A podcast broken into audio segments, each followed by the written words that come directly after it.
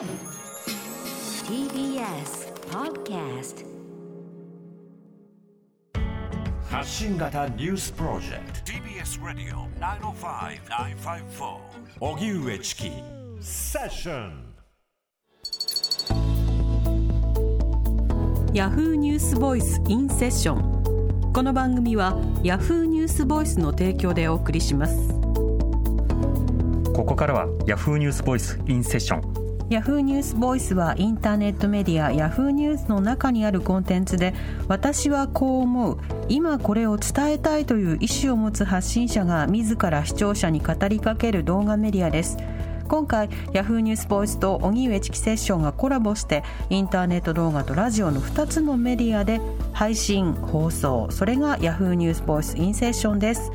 では今日のゲスト調達コンサルタントの坂口貴則さんです。よろしくお願いいたします。よろしくお願いします。ご無沙汰しております。ご無沙汰しておりますます。では簡単にプロフィールご紹介しましょう。坂口貴則さんは佐賀県のご出身です。大学卒業後電機メーカー自動車メーカーで調達購買業務に従事した後独立。現在は調達購買コンサルタントとして未来調達研究所株式会社の取締役を務める傍らラジオテレビのコメンテーターや執筆活動など幅広く活躍されています。今聞きたい当事者からの声私はこう思う。ヤフーニュースボイスインセッション。今日のゲストは坂口貴則さんです。はい。あのよく調達っていう言葉、あの肩書きでもあの伺うんですけれども、あの考えてみるとどこからどこまでを調達と呼ぶのかって結構曖昧な理解しかしてないなと思ってるんですが、はい。調達っていうのはどういったものをまず指すんですか、なるほど。荻上さん、それすごいいい質問で、はい。まず私が言ってる、今から説明するのは、中心の説明になるんですが、中心は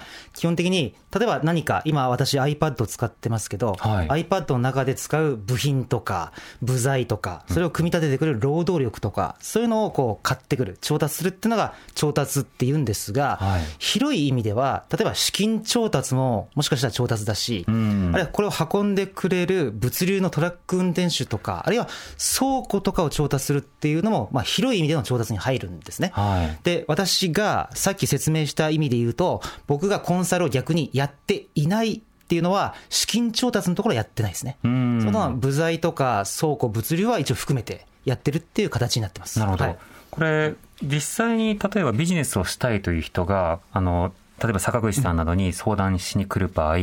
調達に関するどんなことを相談を受けることがあるんですか？これがですね、あの、まさに僕の人生史にもつながるんですけども、はいあの、十数年前は、これ明確にシステムを導入したいだったんですね。はいはい要するにそれまでの日本企業は、まあ、特に欧米のうち、米国と比べて遅れてるって言われたんですが、正直、部門部門が勝手に買い物してて、うんどこから何をどのタイミングで買ったのかもわからないと。はいはいしたがってシステムを導入して、えーとですね、見える化をしたいっていうのが十数年前のニーズだったんですが、そのシステムは特にデジタルシステムなんですか、そうです。IT ツールとか、あるいは最近で言うと、クラウドベースのやつもあるんですけど、そういうのを導入したいと。はいで、その後に大きくなってきたのが、まあ、最近も話題ですけども、サプライチェーン全体でコスト削減をしたい。うんと同時に、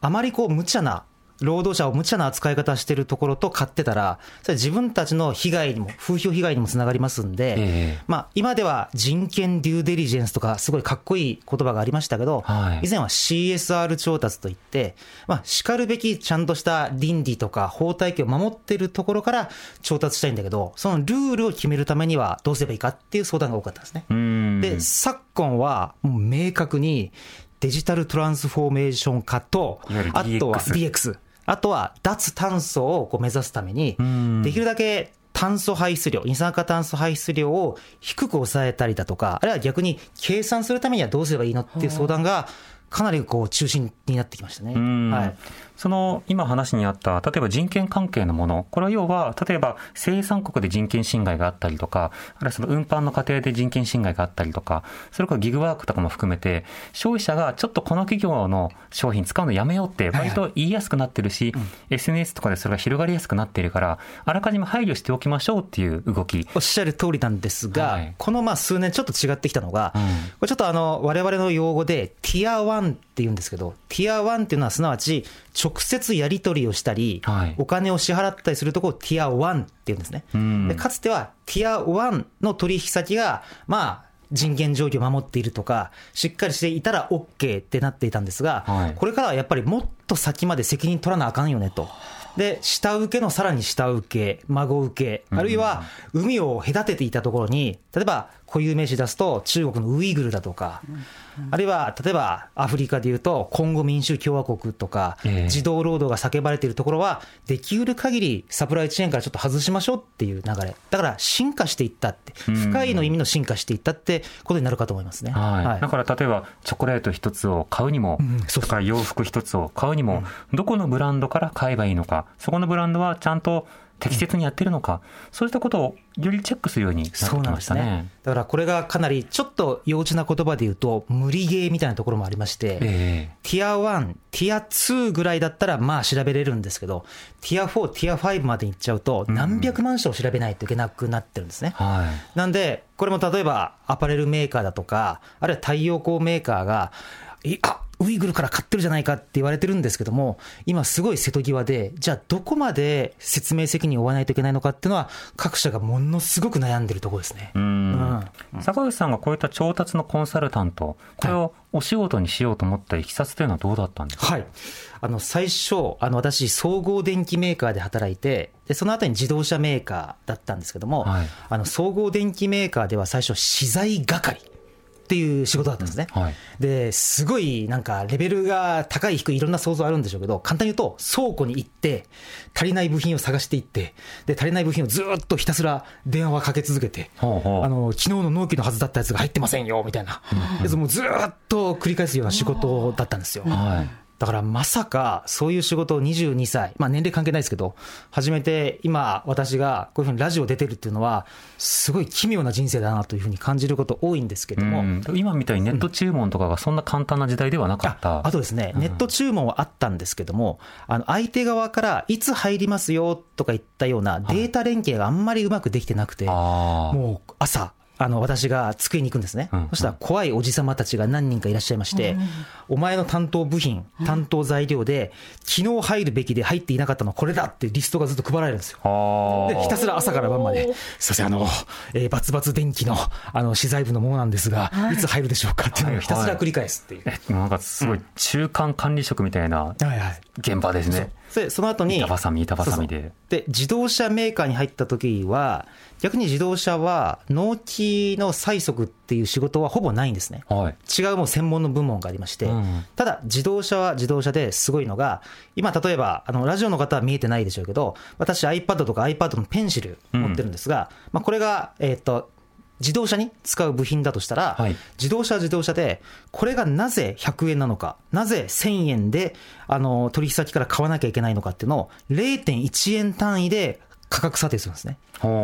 これは100円じゃなくて、本来原材料費とか、これを作るための樹脂の成形のワンショットとか、あるいは金型とか全部緻密に計算していくと、100円じゃなくて99.5円が正しいかもしれないと。はい。じゃあ99.5円で買えるように、これまたひたすらあの交渉したりするっていううーん。いうことをずっと私やってきたもんですから、ええそれがまあ直接間接的なきっかけとなって、サプライチェーンとか調達のコンサルタントになってしまったということですね。でもその原価の計算と、それぞれのその売り手の方がどれだけそこに付加するかは、また別なところではあるんですけど、まあ、大体原価これぐらいで、これぐらい付加したいだろう。でもその付加量をちょっとこっちに合わせて減らしてくれんかみたいなことを交渉するわけですか？ーさすがですね、想像でもうまさにおっしゃる通りで、はい大きく2つありましてね、あの原価ベースで交渉するものと、はい価値ベースで交渉するものがあるんですね。うんで、原価ベースっていうのは、こちらが図面を書いて、これを作ってくださいと。はい。そうした場合は、あこれいくらぐらいできるねっていう交渉が成り立つんですけど、うん。例えば ECU っていうと難しいんで、えまあ、じゃあ半導体、とかって、半導体ってあれ、別に原価を全部積み上げてから、いくらであるべきですよねって交渉ってなかなか難しいので、はい。じゃあこれは市場価格を見ながら、まあちょっと今、半導体下がってるから、200円じゃなくて、まあ2ドルかな、2ドルじゃなくて1.9ドルにしてくれとか、そういう交渉がありまして、まあ、両方とも私が経験したんで、はい。だから、そのまま理屈が通る世界と理屈が通らない世界。で、これはいろいろあるんですね。うんで、ただ、このケースはこう交渉した方がいいんじゃないか。このケースはこう交渉した方がいいんじゃないかっていうのをいろいろ分析して、で、ちょっと僕ばっか話して申し訳ないんですけど。あそういうコーナーですねあそうかそうか、はいで、その当時ですね、えっと、2000, 2000年代の前半なんですけども、はい私が旗振り役になって、あの、日本中の調達担当者の集まりっていうのをやったんですよ。で、最終的にそれ数千人まで、数千人にまで広がっていったんですけども、はい。で、最初はもう本当に数十人から始めて数百人、数千人となっていって、で、これ難しいのが、あの、独禁法とかいうのがありますんで、はいもちろん、例えばね、南部商店がいくらで買ってるとかいうのはもちろん情報交換できないですね。うん例えばこれ機密情報なんでね。談合になっちゃう談合になっちゃうそうかそうかそうですよね。これ売り手じゃなくて買い手も同じことになっちゃいますんで、だからこれは難しいんですけども、ある程度個人のノウハウだとか、最近と脱炭素とか、んまあ当時はソックス法、まあソックス法って難しいんで、えーですね、支出をちゃんと管理しないといけないって法律ができたりとか、はい。でこういうことだったら情報交換できるよねと、ということでやっていったら、私がその当時20代だったんですけど、どうやら日本で同じような会合がないらしくて、どんどん人が増えていったら、初期からあの参加いただいていた調達関連のコンサルティングの社長さんがずっと僕に、